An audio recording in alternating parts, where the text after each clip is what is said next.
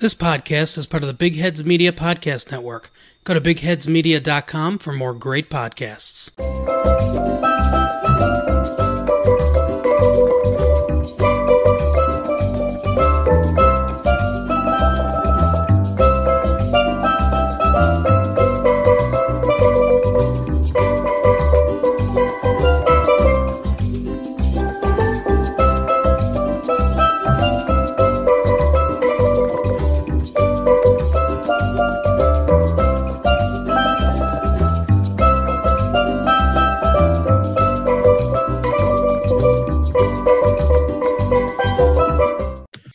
Welcome to episode eight of Pints and Politics UK. It's a very different feel uh, this week to the usual formula, uh, as I just discussed with Adam before we went on air, because this week has been dominated not by coronavirus, not by Brexit, uh, or anything like that, which have dominated previous episodes, particularly the coronavirus, of course. It's dominated by the royal family because it's not just in Britain, though, is it, Adam? It's also in America. So the American section where we talk about things going on in America, it's probably the same thing being discussed in America as it is here because the media over there have gone crazy over the Meghan and Harry interview. Well, yeah, so that was quite the dive into this week. Yes, uh, welcome to Pints Politics, etc. And yes, the royal family, the Meghan and Harry interview with Oprah. What an interview was. Am I right in saying you watched most of it, Johnny? I did. Uh, yeah, I, I, I, right. I think I'm right in saying everyone watched quite a lot of yeah, it. It was like I think, yeah, I like personally, I think, you know, um, I haven't actually completed the whole thing. I've seen all of what Meghan said, and I think that is the more not discrediting Harry, but that's where most of the bombshell points are coming from that are dominating the media. And like you say, it is not just a mad subject over the seas in America, Canada, but it's also really been quite. Uh, obviously, it's been hit big here in Britain, but I think it's um, something that's been seen by a lot of the Commonwealth and majority of the world. Literally, it was it was huge. I think I think in the UK on ITV it had. I think, don't quote me because this isn't the main talking point of today, but I think it had something close to 13 million viewers. And a lot of the UK had already watched it somewhere online beforehand. And obviously in America, it was huge on CBS, I think, because I think they had the rights to it. Again, don't quote me, this isn't the main part of the. I, I don't know anything about all those sorts of figures and copyright, but it's certainly the main topic on any social media platform from LinkedIn to Snapchat to Twitter to Instagram. It's there. Yeah. Yeah. And, and, and it was. And basically, all we're going to say about that is that's why it's taking up such a large part of this podcast because it's everywhere. It's been the week's news. And in a way, in some kind of it's been it's been almost refreshing, certainly for this, that we're not talking about coronavirus. We're not talking about Brexit. To be honest, we're not really, even really talked about Brexit because of the coronavirus too much. Um, and now we're talking about something completely everything that we've, we've really discussed. We touched on it a bit last week, but we hadn't seen the interview then. We hadn't seen all of the revelations and everything that's come out. And and yeah, I suppose the other thing to say is we are probably going to get right into uh, right into it. So let's let's go. Thing, yeah, the whole thing really was uh, was crazy, and, and we break it down into a few a few little segments. I think the biggest thing that came out of it for me was the mental health aspect of it. Um, yeah, yeah. And there's not a lot to there's not a lot I've got in the notes here because it's more of a, a, just a general discussion on this. The only thing that the only quote that really came out that was so that was so powerful, so profound was that I just didn't want to live anymore. Something Meghan said to Oprah. I just didn't want to live anymore. Uh, I didn't want to be alive anymore. Sorry, I just didn't want to be alive anymore. She said that to uh, Prince Harry, I believe, uh, at some point in time while they were a part of the royal family in Britain.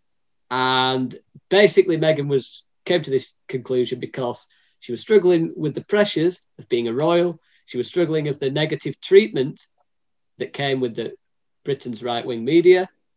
Uh, and there is evidence of that all over uh, social media. People have compiled the headlines, the negative treatment that she she got with some of those headlines, some of those articles.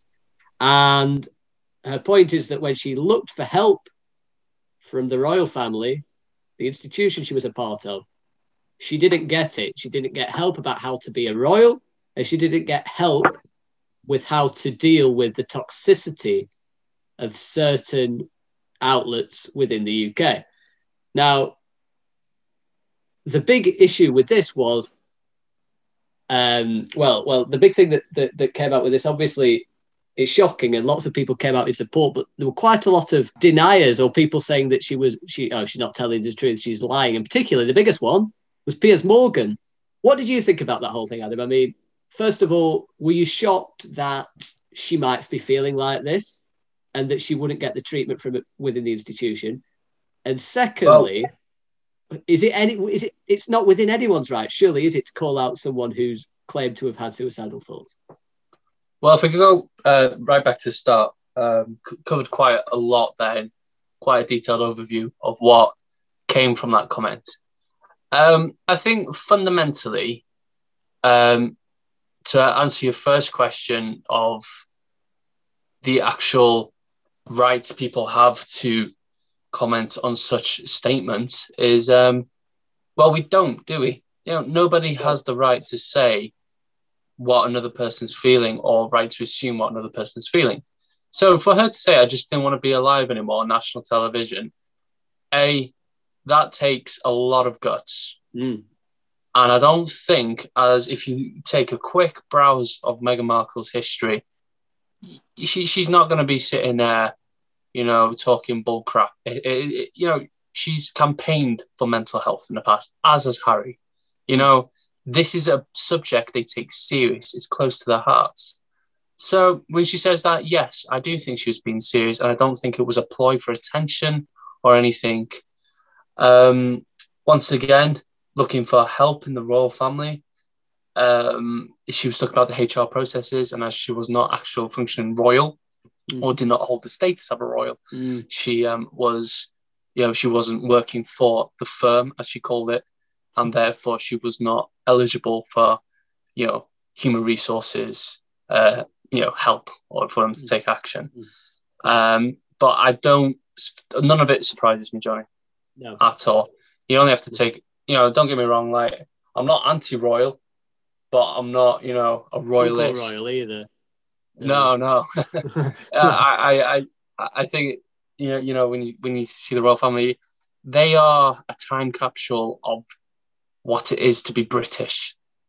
You know what I mean? It's the stiff upper lip.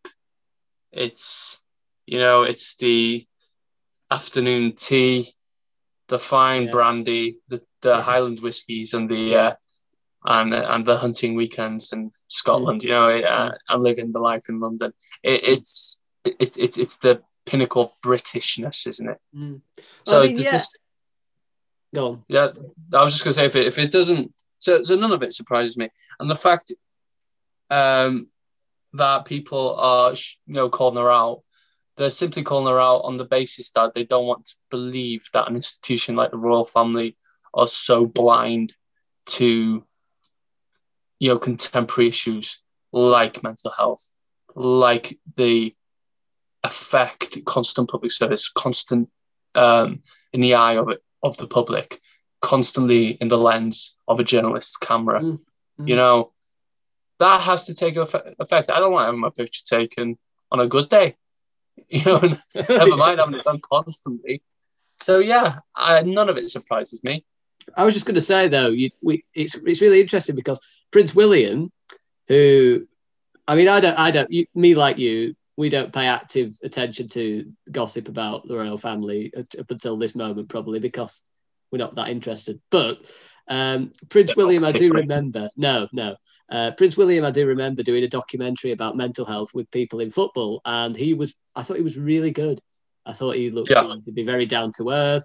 He went to see lots of people. He spoke to lots of people of varying statuses. Some were quite obviously uh, in middle class, but there are obviously some working class people there as well. And he was he was brilliant with all of them. And it was almost it was really touching to see how someone of that status could not only understand the concept of mental health really clearly, but he was openly trying to help others in that situation, albeit of course in front of the cameras. But it seemed so authentic to me, and, and the people around him seemed so happy, uh, you know, you know, with that situation. So it, it, it I I think the thing with Meghan, the, the, the situation with Meghan is that the situation with Meghan more, more, more so was that William was someone in the royal family that got a lot of praise within the media, and therefore his his experiences would have been different. When Meghan came over, as, as I touched on before, in the in the social media stratosphere, um, I mean, in the right wing media press as well, she got a lot of abuse, and yeah,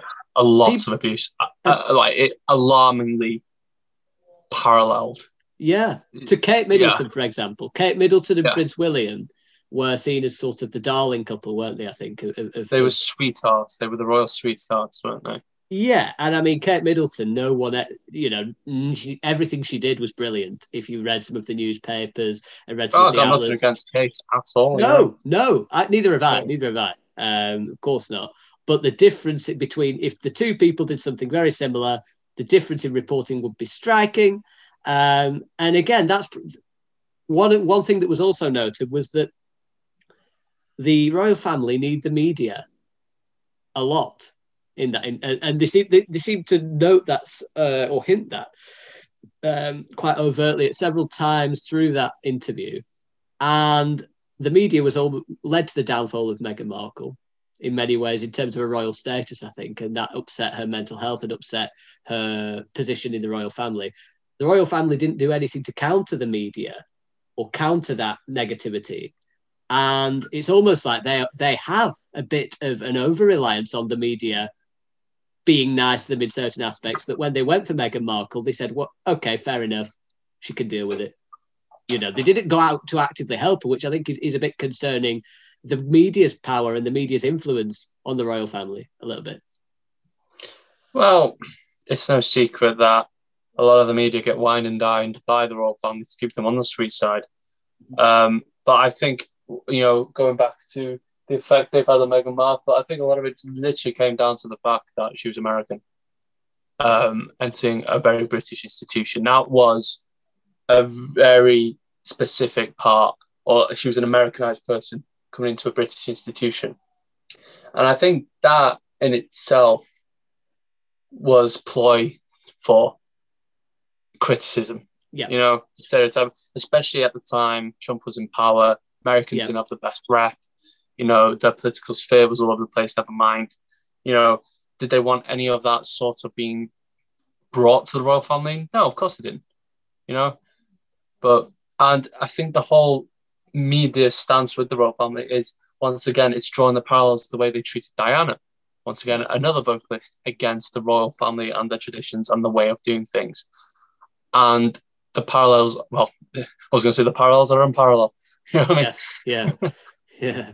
Uh, no, no, absolutely. And, and you you touched on something there about her being American and also her being a part of the BAME community, uh, which was really the second big bombshell that came out. I think the first one was about mental health, their lack of support for her mental health struggles uh, because she was inside the institution uh, even though they outwardly they support people outside it quite openly and, and, and, talk about as I touched on with William and uh, I think Meghan Markle actually has done it herself as you said she's been a big mental health advocate about talking.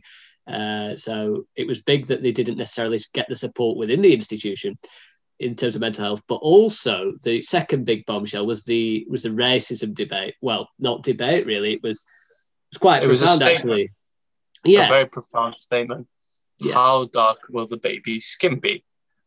That as a statement, or as a statement of concern, yeah, is frankly alarming. It's yeah. frankly so old fashioned or so, you know, out of date as a narrative, out of touch that yeah, it's frightening actually.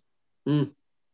Yeah, no, it is. It is. I mean, obviously, I mean, Oprah Winfrey, of course, another, well, probably the biggest member uh, oh, interviewer the, from the BAME. Yeah, she's, she's the richest black woman in the world, isn't she? Yeah, and she was yeah. she was openly shocked, as, as, as you well would be. Um, it was, yeah, it was quite surprising. What just before we carry on, she didn't actually.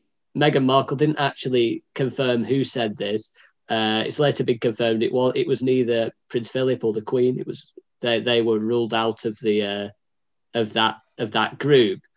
Do you think she should have said who had said it? Because for those that didn't say that comment, leaves them in a bit of a bad light at the moment, doesn't it? But then on the other hand, if you then come out and openly say who said it, they are open, I suppose, individually to a, a heck of a lot of abuse. Although some would say that's probably uh, education in many ways.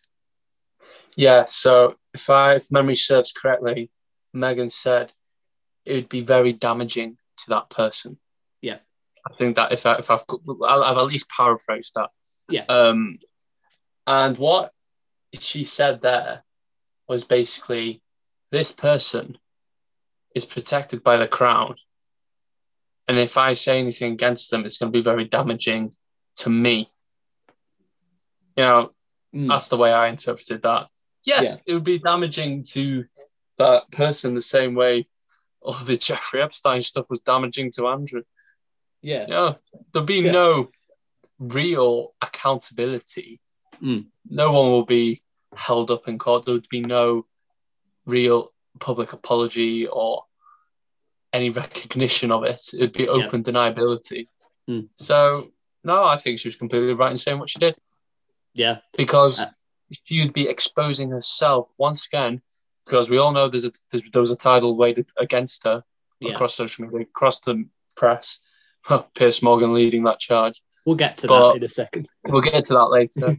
but the fact that she the wave was, I think she knew the wave was going to be high enough as it was. She didn't need to add a few feet more to it with No. that comment. No, no, it's, it's a very fair, it's a very fair thing uh, thing to say. It was just uh, something that had gone around a little bit, and you, you've summarised that really well.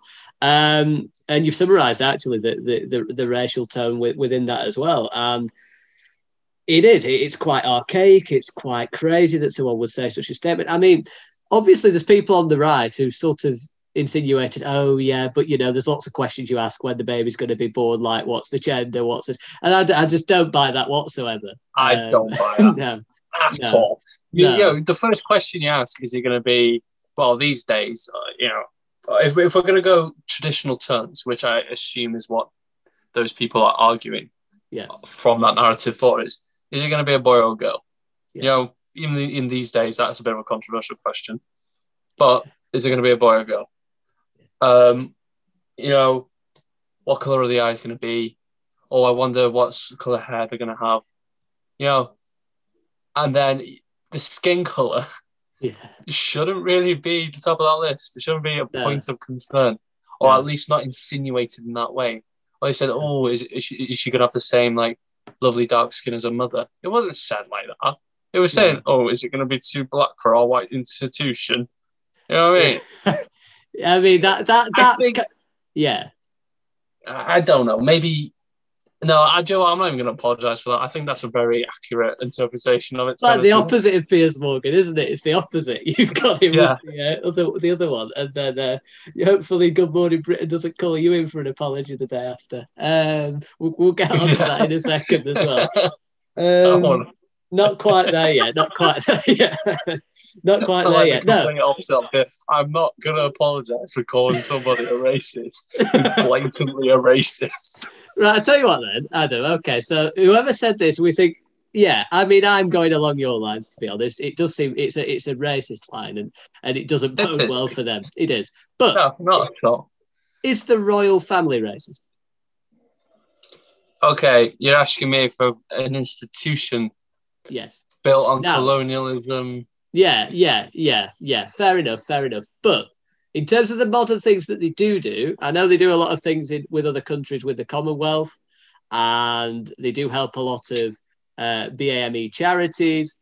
I don't think they are outwardly or you know expressing some kind of xenophobia or or racial hatred in an in an overt way at least.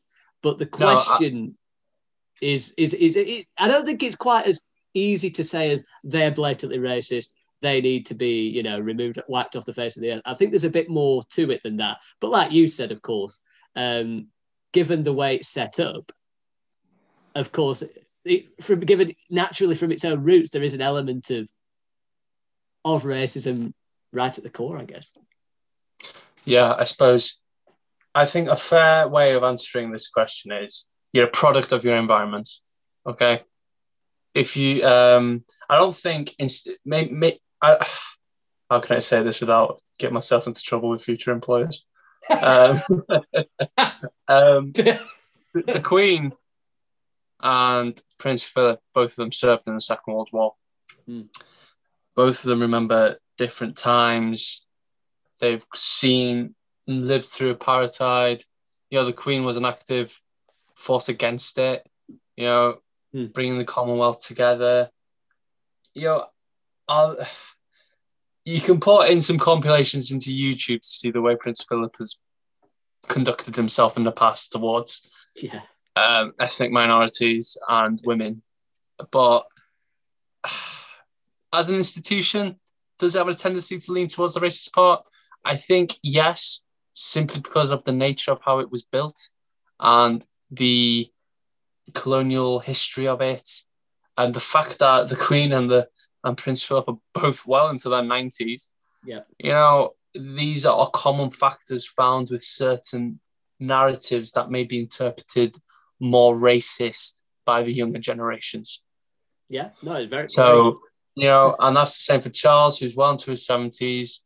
You know, my you know, grandparents, I think we can all say that they're more conservative leaning than we are. yeah. yeah. So if we're gonna simply judge them by age and general trends, political trends and voter partisanship to certain political parties and beliefs and means of voting, you know, yes, I should think they are more right wing. Hmm. Whether that categorizes them as racist, that's a bit of a sweeping statement because I've never actually sat down and had a conversation with any of them.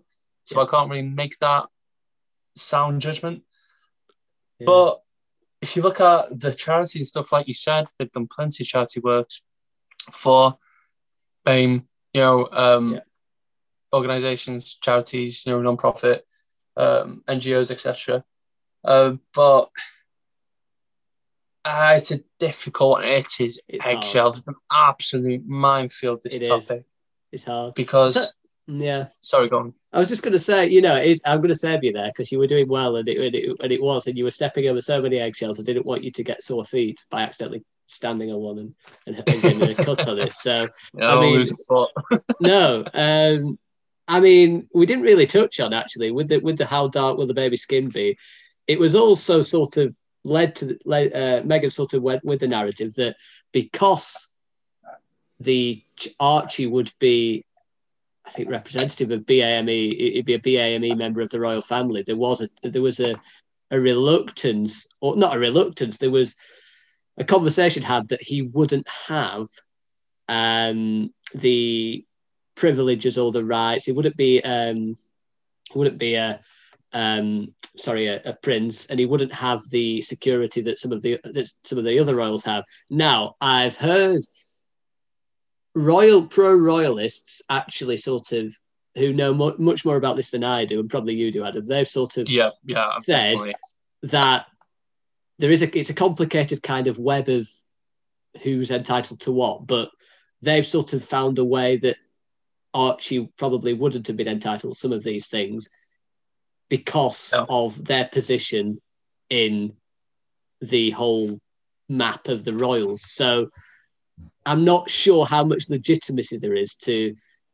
Anyway, the point that I'm, just to summarize that, the point I was going with is that was there legitimacy between the racist line or the undertones of racist line and and the and, and the and the lack of entitlement that was going to be given to Archie? I don't know. I don't know if I know enough of No. the actual situation to make an actual. You see, uh, what another valid point I've heard actually from pro royals is that um, the royal family is subject to being slimmed down as it is, Mm. and that means some of the you know outer royals, the the outer family, the the ones who are like twenty seventh in line to the throne, sort of thing, they are subject to have their privileges taken away from them in the next coming years to save money as the monarchy as an institution is facing We cuts. talked about that last week, didn't we? We talked Yeah, about we that being a good thing. Yeah. yeah, and I think Harry, as being the younger brother to William, Hmm. is instantly, I think, fifth in line by this point. Yeah. You know, so he's by virtue of being fifth in line, just by his own brother, Mm. never mind his father and the Hmm. rest of them, is that, yeah, he, he's not really an important royal at the very moment in time, which is ironic because when you think of how the Queen came into play, that was because her father's brother denounced the sovereignty, denounced the Yeah. crown. He didn't want to, didn't want it. Yeah. That's your crown knowledge coming in there, isn't it? It is, it is. It's 'cause I'm but it's not based on fact, it's fiction. Yeah. But the general But- history of it is pretty accurate.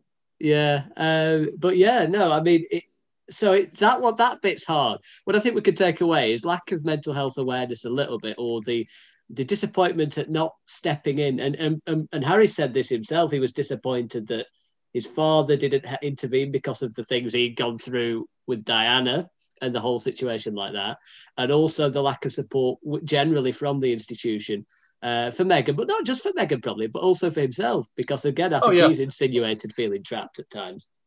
Yeah, of course. And I think as a final comment, really, on the, you know, Mm. the, the, the comments on the colour of um, the poor kids, you know, skin, Mm. Mm. um, I think, not that I'm defending them because I feel like it- it's a terrible comment, just in general, Mm. but you always have that one member of the family that always says inappropriate things at a family dinner. Yeah, And the Maybe- royal family's probably no different. Yeah, Not that I'm excusing the comment, I'm just thinking of how that would come into conversation. yeah. Well, Prince You know what I Andrew mean? is one of the uh, dodgy ones, isn't he? I mean, Oh, going back to the media, the, Yeah. what did the Sun say? It was the worst uh, royal crisis they've seen in 85 years. And I was like, yeah, you know about, you know, the, you know, Prince Andrew, you know, the, the, the Queen's, what, second oldest Sun or whatever, you know, yeah, hanging Yeah. out with a convicted paedophile, you know, yeah, secret yeah, holidays and all that. You know, yeah. so, Pizza Express, Pizza Express. I mean, that, right, yeah, doesn't sweat anymore. yeah. No, yeah, no. I thought that was shocking as well. I, and it wasn't just the son that did that. It, there was quite a few. I mean, this is quite funny as well. Uh, uh, family newspaper. I repeat, family newspaper. When this came out, um, when this came out in America, the uh, the Daily Mail was uh, did a report on the Monday. They had a 25 page spread on the Tuesday, might I and after it came out on ITV. I'm sure they're bloody did.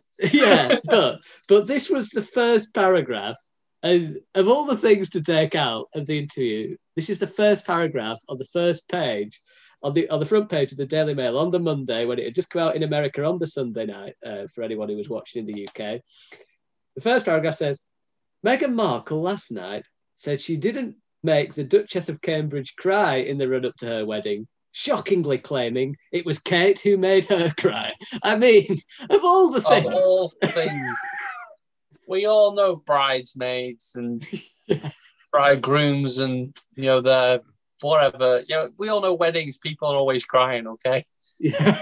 it doesn't matter what your status is in the no, bloody world. It's no, weddings are stressful. they are. I just thought that was hilarious. I mean, Oh, everything you could take put out of it. I think, to be fair, from the Daily Mail's point of view, they didn't want to touch on maybe one of the other two topics that we've just discussed, and they thought the better one, maybe to go at Meghan with, would be that she would actually. I mean, the Daily Mail doesn't seem to be a big fan of Meghan at the best of times, um, and I imagine they were going for a different kind of. Uh, of narrative there to what some other outlets would go with, but hey ho, free press, isn't it, Adam? So uh, I you know, know. I know. I gotta love the Daily Mail. There was a couple of shocking examples between Kate and Meghan that, that the Daily Mail published. My favourite one being the avocado on toast and the cradling. yeah, So what was it? Kate Yeah. cradles a baby, seen as a loving mother. Yeah. Meghan uh, cradles a baby, seen as attention seeking. Yeah. Uh, whether or Meghan, uh, Kate had avocado on toast, seen as you know a mother taking care of her Mm. of her diet and giving the fetus all the nutrients it requires Yeah. to grow healthily. Meghan does it, and uh, she's accused of causing global warming, destroying the Amazon rainforest yeah, causing water no. shortages. The only thing, the only thing I would say, and yeah, I do agree that the the, the media treatment generally of the two women, uh, with various outlets, might add, uh, has been quite contrasting. Uh, and that's not not a slant on Kate because I mean I'd quite like No, Kate anyway. Yeah, because didn't Meghan say it herself? She said like, just because you like me doesn't mean you have to hate um Kate. Yeah. So it's no. like, just because you like one doesn't mean you have to dislike the other. You should Yeah. be able to like the both because they're both Yeah. nice ladies and they've done a lot for the world. So you know. Yeah, pretty much, uh, pretty much well said. But uh, yeah, and the, uh, but the treatment, as we say, has been quite contrasting in that sense, uh, and that's a shame. And and and they did this. I would say, just just before we come on to some of the uh, Piers Morgan and some of the reaction across the uh, the, uh, the the the um the this narrative. One argument they said was that again, it, not necessarily my argument, but one argument was that they wanted to live in privacy and they went to America. And then they signed up to do two huge interviews, one with James Corden, one with Oprah Winfrey. Um, and now they are very much front and center of the public eye, not just in the United Kingdom, but also in America. Um, I can understand why they've done it, you know, and this isn't my narrative, but it's an argument many people are making. Is there a bit of hypocrisy in the fact that they wanted private lives, they wanted to be away from the from the eye of the media, particularly in Britain, and after doing these interviews, James Corden as well, which was done last week, but it was a lot less revealing. They are now right back at the front and center of the media and the public eye, not just as I say in, in, in the United Kingdom, but also in the country where they're currently living in America. Yeah, um, I can understand how people who are fans of the royal family see that as blatant hypocrisy, Yeah. like almost insulting. Hmm. I understand that narrative. However, I don't see it from that point of view personally. Um, the way I see it is that they're gonna they were gonna get out outed at Hmm. some point Yeah. you know, and the pro royalists will be the same people to criticize them for never speaking out. So I'm thinking they've got it out of the way. Yeah. It's a good yeah. I think this was always inevitable. They've always known this was going to be a conversation that they would have had to have had. So you do at the start, you get out of the way, don't you? Yeah. No, I think Yeah, well, I agree. I agree with you. Um, I, I, I Yeah. think it. I, I, I agree with you. I saw the the argument made and thought it was fair game, but at the same time, like you said, um, you know, there is that inevitable. If the royal family come in and, and basically slander, or, or the British media get the opportunity to slander Meghan and Harry to a greater extent, basically ruining any chance or a lot of chances they have of maybe, uh, you know, you know, future income, building a career outside the royal family, then they need to have their story told first. They need to explain why they've done what they've done, and then they can move forward with their careers. I mean, as we say, both are in positions of privilege. It's it's not like these are paupers. They've lived quite, you know, Luxury uh, lifestyle. luxury lives. Yeah, I think it's probably. I think I'm glad you've actually said that, Johnny. I think it's very important for us little people, which is what we are. Yeah. To not Me, literally. Yeah. the privilege here. Yeah. You know, this is a royal family dispute. Royal. Yeah, we all know what that word means. We've got Yeah. something to compare it to. Yeah. So let's not forget the privilege on both sides, regardless of the context of the, you know, yeah. dispute. Yeah, no, absolutely. Yeah. Uh, and there's been some, as, we say, we'll go, we'll move on to Big Piers now, um, because he, as I touched on before, Piers Morgan, known in America, known in the UK, big mouth. Um, actually, in many ways, he's he's sort of re, I wouldn't say revitalized. I actually quite like. I don't know if you watch it. He does a show called Piers Morgan's Life Stories, and I've seen a few interviews he does on that. I think he's very good. Yeah, he's done some very interesting documentaries. I don't understand him as a his quality of journalism or interviewee style, I suppose. But yeah. Yeah. And I mean, to be fair, during this pandemic on Good Morning Britain, which is a, a news show in the mornings on ITV, he's been one of the few journalists that's really took to task on the government, really held them to account when the situations have got tough. yeah, can't take that away from him. Yeah. Um, the situation with this is he's been forced to apologize. He was forced to apologize by ITV for his comments made around Meghan Markle. He was he was he was asked to give Meghan Markle an apology on the morning after show, and he refused. I think the point, the big sticking point, just to go back a bit to the start of the podcast, the reason why he was forced to apologise was the refusal to listen or to believe uh, the comment which we talked about right at the start from Meghan, where she said, "I just didn't want to be alive anymore." When he said, "Don't believe it," I think she's telling lies, or paraphrasing there. I think that was the bridge too far because he's right. People are allowed not to like Meghan Markle. People are allowed to give a different opinion to what Meghan Markle's given. You shouldn't be cancelled, so, to speak, for going against the, the the opinion of Meghan Markle because again, there are two sides to every story, and Piers Morgan was given the other side. That's fine. But I think the part where he where he crossed the line was over the insensitive suicide comment. Um, his reaction Yeah. to that comment, sorry. And Yeah. when he when he was asked to apologize for that, he should have apologized to Meghan for that. But also, it should have been acknowledgement of a wider apology to anyone who's ever gone through a similar situation like this, where someone has said something similar to what Meghan said, she, they haven't been believed, or someone hasn't been believed.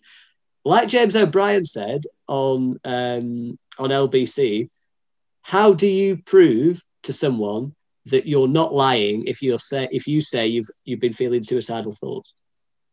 Well, There's two. No, there's two two ways of doing it. You take a polygraph, or you actually do the deed that you Yeah. threatened to do. Yeah. And neither one is great for the mental. Well, one is definitely not great for no, anyone, and Yeah. the second is not great for the mental health. The polygraph that is. Um, I yeah, completely agree with everything you just said there. Mhm. Um, one thing I would add when it comes to talking about you know Piers Morgan. Mm. Well, I think it's almost like school ground shit, isn't it? Excuse Yeah. my bad English. yes, Um, is that um, he fancied Meghan Markle? he did. He claimed they went on a date. thing. Yeah, that's the thing. He had a love interest, Yes. something he's obviously felt very strongly against. Maybe he'd even felt fallen in love with her, which is absolutely fine. Yeah. The, part- the part that isn't fine is destroying her on national television, No. destroying the credibility of her mental health.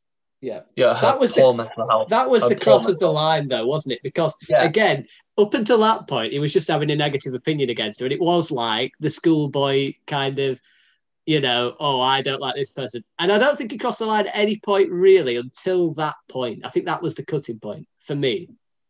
Yeah, because he was he well he, would said many things that were questionable, which some people would argue that he'd crossed that line. Yeah. Many, many you know arguments prior to, but when it comes to that stuff that he said, and and it's the fact that I've uh, one one of the, the greatest narratives that I've heard like people drawing parallels between him was he was absolutely his whole narrative was destroying her on the basis that she had left the royal family. She'd walked away from the royal family. Yeah. Her and Harry decided to walk away. And what did he do when he couldn't Yeah, well, argue the objections? He got Alex Beresford, yeah. walked away. So what do you do when you can't win a court? When you're fighting a battle that you know you can't win, you retreat. Hmm.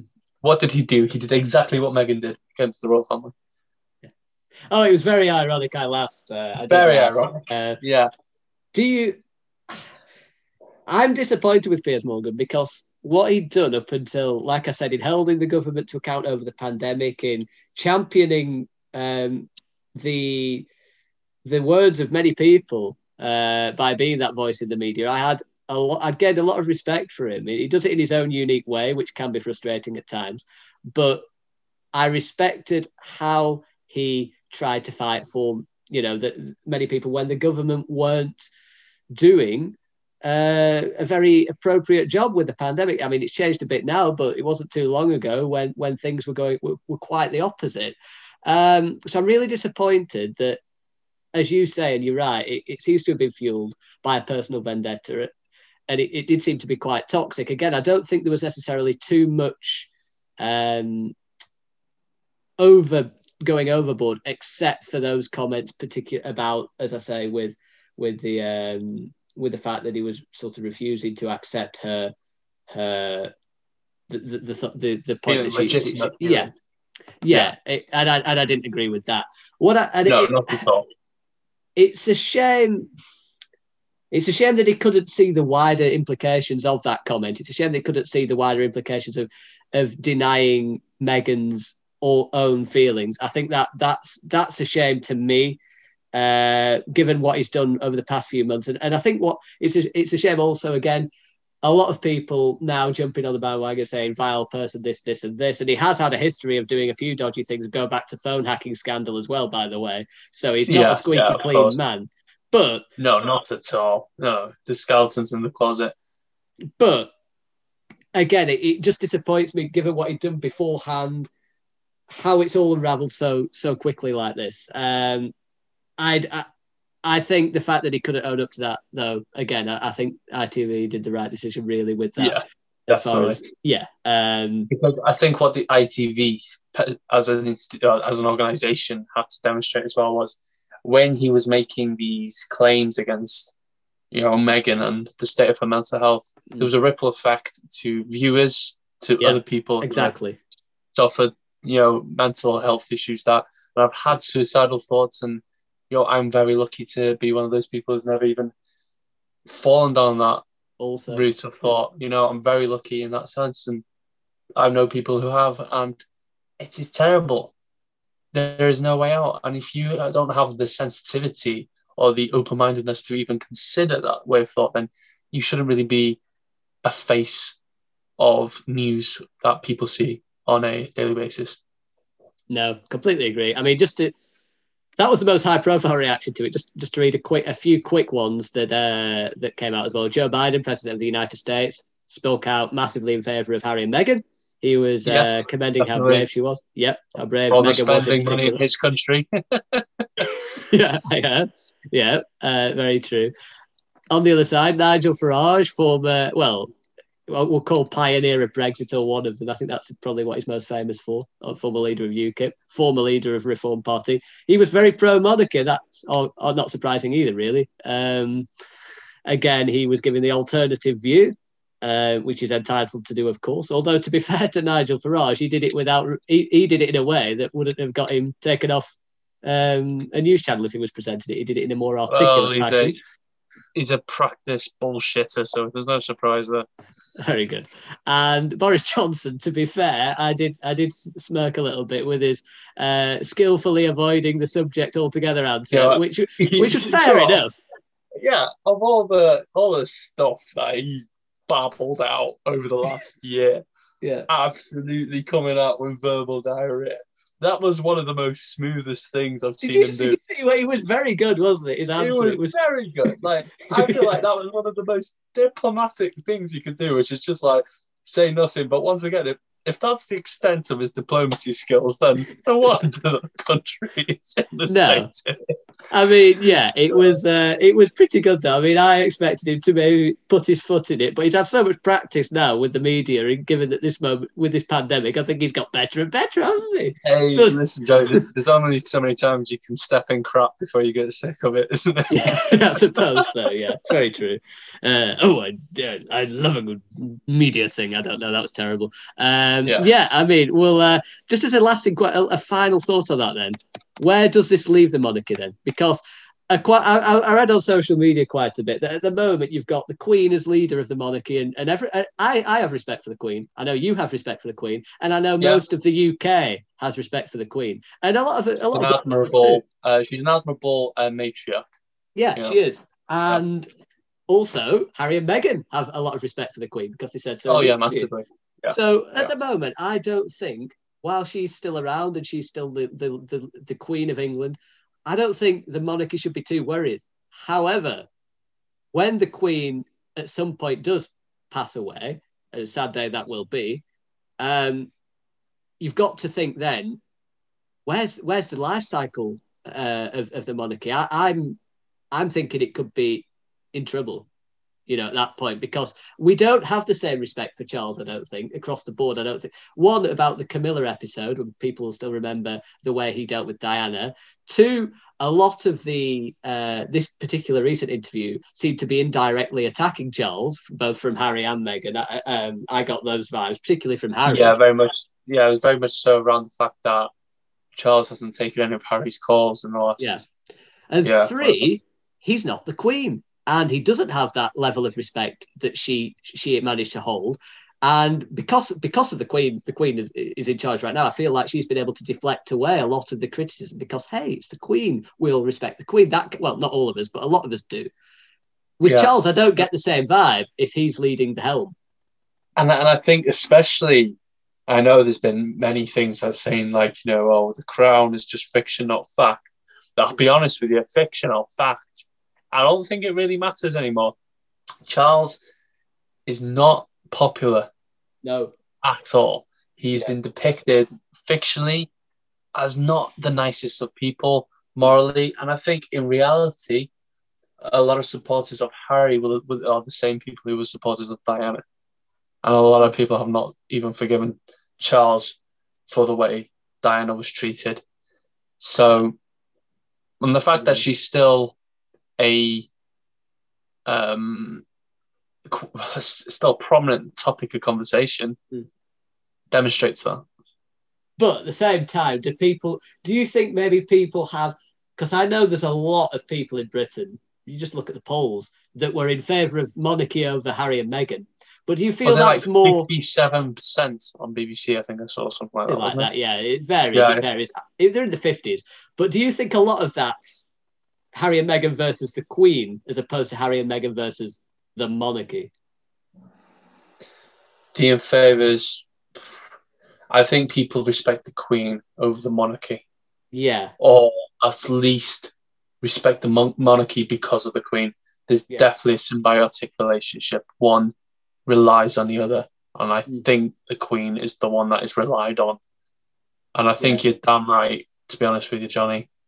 Once you know, God rest, you know, God bless her. Like she's well into her nineties, and she probably Yeah. live for another ten years, twenty years. You know, however, I, I don't know. I think you're right there. The monarchy is not in a good place at all. No, no, no, and and and and also just just to just as a lasting thing on this, just before we get on to a really sad topic, actually, um, the difference between in opinion was quite striking between the over fifties or over sixties and the and the young people. The young people were very team Meghan, you know, because Oh she yeah, was absolutely.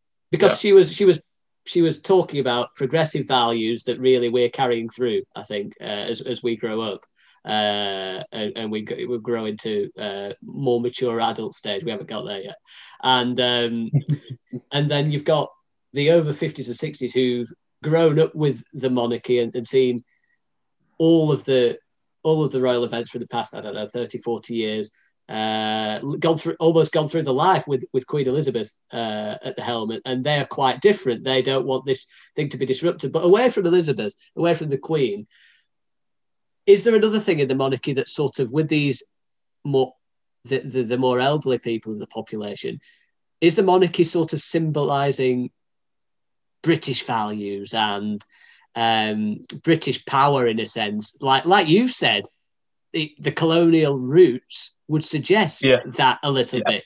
Do you think that rings true with maybe the older people that subliminally they look at that monarchy and say, "We're different. We're British. This is our monarchy. This is why we are the best." If you if you get me, Yeah, um, uh, yeah, I definitely agree. Um, it's difficult for us as young people to come to accept. Uh, You know, we, we've we've we've come to accept the fact that gender, sex is not black and white. You know, um, skin color is not simply black and white anymore. You know, these aren't factors that matter to us anymore. Mm. You know, the stiff upper lip. You know, that that is completely gone now, and it's never worked. It's never been something that's ever worked, and this is recognised. And this, I think, this was something that Meghan was saying, is that you know, mental health. We're, we're aware of subjects that have always been taboo, uh, and taboo in the same sort of period of time that the monarchy is reminiscent of. You know what I mean? Mm. or associated with.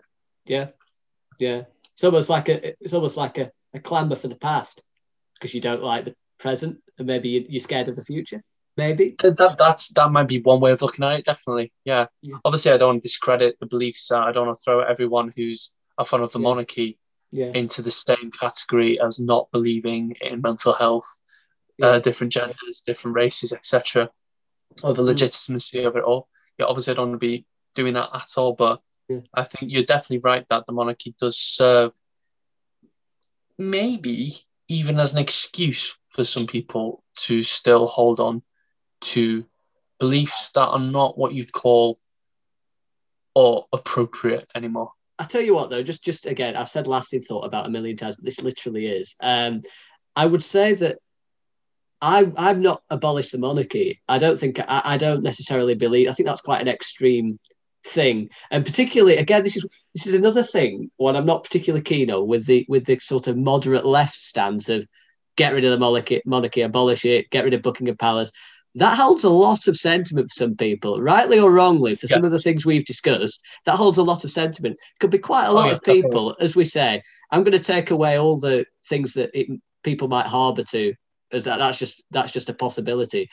People might have harboured certain things from the past through, through the royal family, but others might not. Others might see it as growing up, as I said, what, with Elizabeth at the helm, going through all of the royal events through their lifetime, jubilees and and queen and, and coronation of the queen and, and all of these um, events that have happened and people have had street parties for these events and they've seen all the good things that the royal family have done.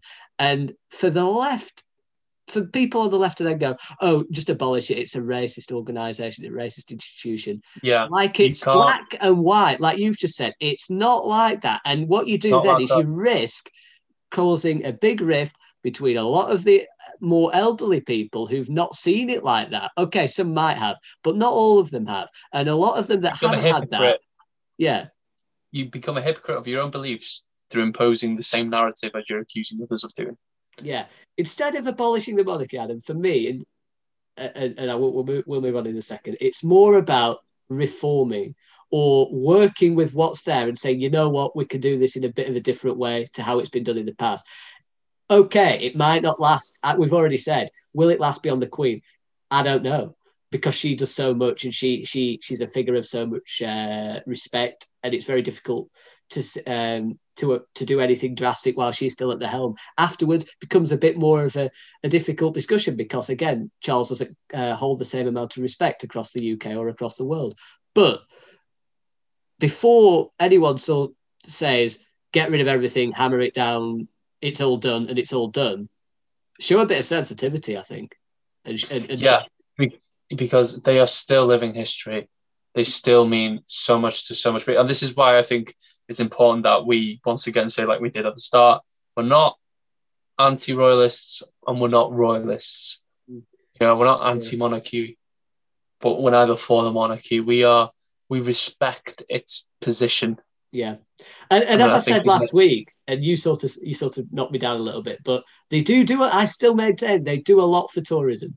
They do do a lot of tourism, and they do have, they do give Britain a bit of international recognition. I know you're skeptical of that, and it depends which figures I suppose you look at, and it depends what narrative you choose to go with. But when I was when I was on the other side of the world, one of the biggest things that stood out for uh, people in Asia was the British monarchy, as well as London, uh, and that was basically it. I mean, no one had ever heard of Burnley, for example, RIP, a town near me.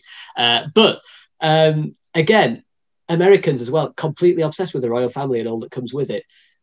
I still think there is a legitimacy within the tourism that does help the economy, as well as all the things we've just discussed.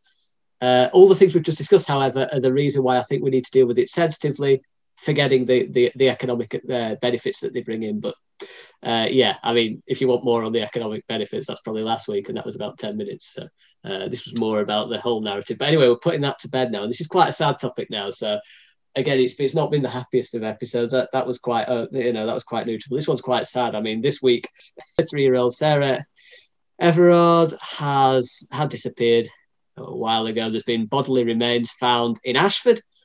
And people seem to think that uh, it could be uh, this lady as, as this podcast has been recorded, we're not 100% sure. And there has been a man that's been arrested, actually, a police officer. Uh, specifics aren't really important, but again, it, it's not No. ideal that this person was um, was was it was in the uh, police uh, institution um, and uh, and it, it is related to a case like this. But what happened and came out was uh, some quite startling, well, a quite startling statistic that went round a lot on social media that 97% of UK women aged 18 to 24 have experienced some form of sexual harassment. Now, first of all, we don't know if this was sexually motivated or, or the bodily remains or any of these instances. We don't know if they were sexually motivated, but she was out, I think, later on at night, about it was about 9 p.m. Um, and um, what I think the symbolism of what happened here is was the fact clear. it's once again a young woman walking home uh, late at night and has gone missing. Something that we don't hear predominantly as a narrative that happens to young males. Yeah, pretty much. Um, it, it's one of those situations. Ninety-seven percent striking, first of all, in terms of the sexual assault, uh, sexual harassment claim. Sorry, uh, and the two. The, the reason why I bring that up is the two go hand in hand. Really, this came out after uh, this whole episode had, had been unveiled in the media, and the two do go hand in hand because a lot of violence to a, a lot of fear that women have about going out late at night is down to things like sexual harassment.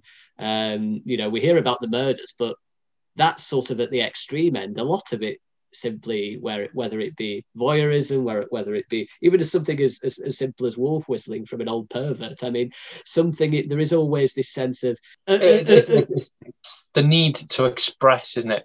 To Yeah. verbally, through noise, through sound, you know, verbally expressing, oh, you're looking good today. Doesn't need to be said. Appreciate No. it in silence. yeah. You know? And yeah, again, fears of women at night links to male privilege, something that caught a lot of men or upset a lot of men because it left some men on, on social media tweeting not all men, hashtag not all men in response to the event, which seems to miss the point. And it, oh, it reminds me actually. completely when- misses the point. does it not remind you of when uh, Black Lives Matter came out and then there was the hashtag, but all lives White matter? lives. All lives Yeah. matter, wasn't it? Yeah. Yeah. It wasn't white light, it was all lives because they were saying, well, we, we want to, all lives do matter and things. It's not just about one thing. And now it's, well, but not all men are like this. We, we, we're also people too. Now, we've seen actually, Adam, we've seen uh, someone, An uh, individual. former, former colleague of ours, uh, UKIP candidate in Wales now. Um, he he uh, put on his social media that he felt that the men were being discriminated against. Um, now that's a powerful word. Discriminate. Yes. But carry on. I'll come back to that point in a moment. Yeah, well, it's not what I've said. It's what uh, a former colleague has said. Uh, he felt that um, men were being discriminated against because um, he said that not all men act in this manner. Um, many men aren't out to to attack women in this way, and there needs to be some understanding on that fact. I think it was over a suggestion that men should have a curfew at six p.m., which I think he missed the point. Really, I think it was more of a satirical point, as, or, or to set to sort of counter the point that oh well women should go home earlier and i think the point was oh well men should have a, a curfew at 6 p.m it was the kind of same kind of narrative on the other side both of Yeah. which are ridiculous um, but just before we get on to a, a final question actually uh, talk about your discriminate point Right.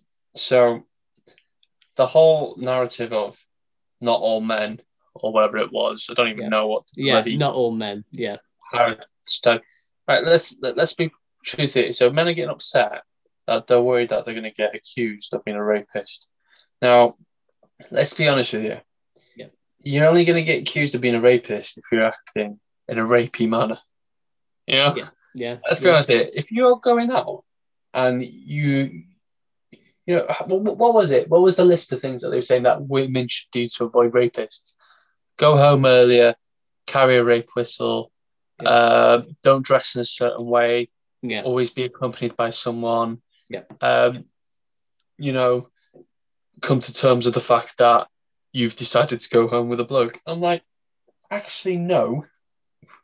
If you turned it around, men should, uh, you know, sh- shouldn't go out with the intention of sexually abusing someone. No, men should respect the fact that no means no, no matter how far you've Yeah. gone down the road. Yeah. You know? Men can wear whatever they want. Why the hell can't women wear whatever they want? Yeah. You know? How about some rapey boy that's gone out, have a friend about and carry a rape whistle to blow when he feels like raping someone so he stops doing it? You know, like you could twist this in all directions. Yeah. The point being is don't rape anyone. Yeah. it's as simple I think. I, I think. I think though, Adam. I think. I, uh, I think. Don't be- Sorry. ob- obviously, the, the well, the sexual harassment. I mean, it's not that saying ninety-seven percent of women have been raped. It's ninety-seven I percent of women. Have, I know. it- I know. yeah, Uh, but I know where I've you're going with it. but- I know where you're going with it. it. It's not about. It's not necessarily about the rape. It's about the feeling of sexual assault. The feeling of being inappropriate. I think it, it's like a domino effect, isn't it? You you do It's something slightly inappropriate. yeah, Yeah, it's, it's the entitlement that men think that they're for saying, oh, girls are, are complaining about male rapists. We're not all rapists. Yeah, you may not be a rapist, but you Murderers, might be I think, in this case, well, wasn't it? Murderers. well murderers. Yeah, but Yeah. um, but you might treat, you might go out on a Friday night and think, oh, I want to go home with a girl tonight. I want to have sex. Yeah. and then you that that is your whole intention throughout the whole night. Will would your your your ways of acting and you know be pervy and be Yeah. almost sexually inappropriate? Yeah. yeah, maybe.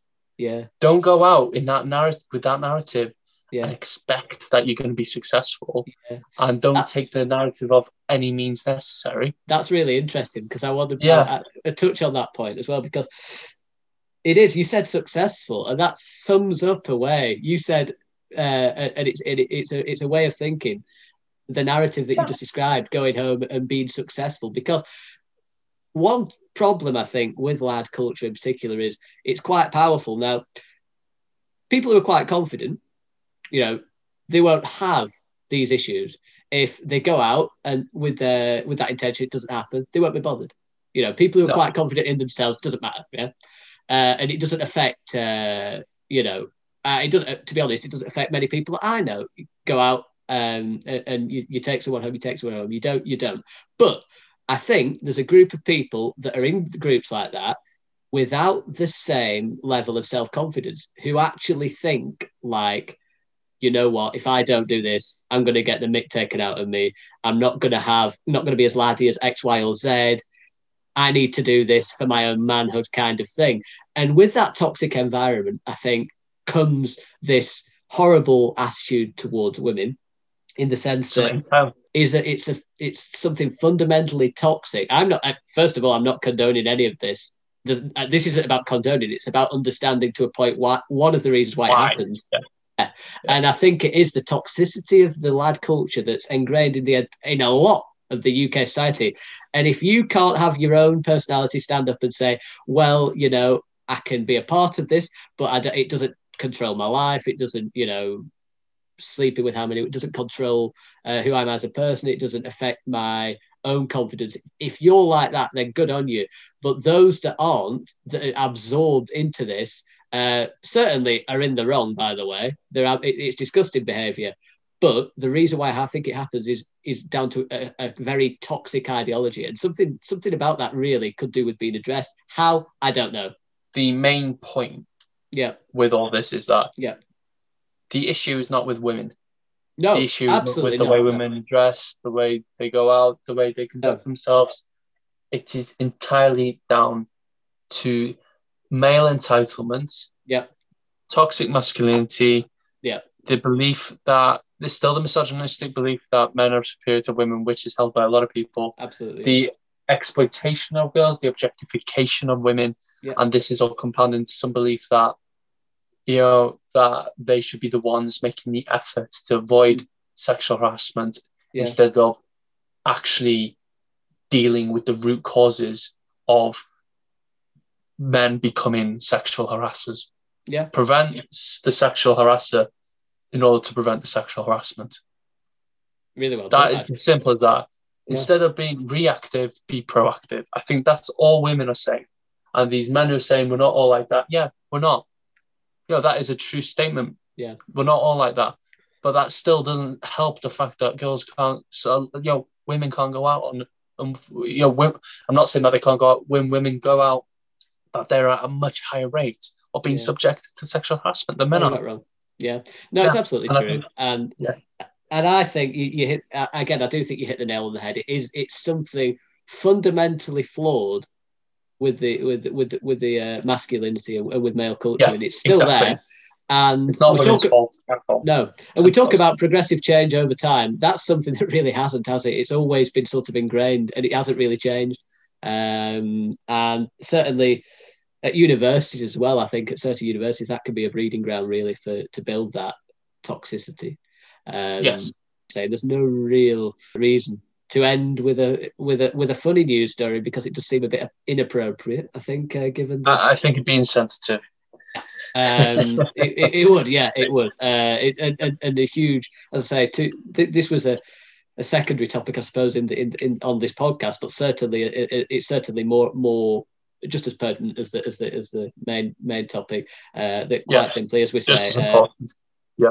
male just privileges male privileges need to be recognized uh, more needs to be done really progression needs to be done with that toxic masculinity and and, and lad culture uh, to prevent figures like this from happening and to be honest i'm a bit concerned about certain people who are who are arguing the other side of the narrative as i was saying before i was trying to sort of decipher uh, reasons why um, certain men might prey on women in such a vulgar manner, but uh, some other people are seemingly trying to justify certain things, and, and that is quite simply just not appropriate uh, in the in this uh, in this in this conversation. But yeah, I mean, join us next week for more uh, discussion. We'll try Probably, and be more. Uh, yeah, we'll try and be more upbeat next week. But let's see yeah. if Well- British news gives us something a bit more uh, politically entertaining. We need Boris Yeah. to do something stupid again. That's what we need.